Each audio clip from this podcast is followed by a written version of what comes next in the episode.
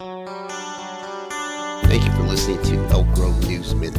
Earlier this week, we posted a story on how Elk Grove City Council member Steve Detrick used his work email for official city business. In that story, we questioned the appropriateness of the practice. Apparently, one of Detrick's supporters didn't take kindly to this news reporting and characterized this site as fake news.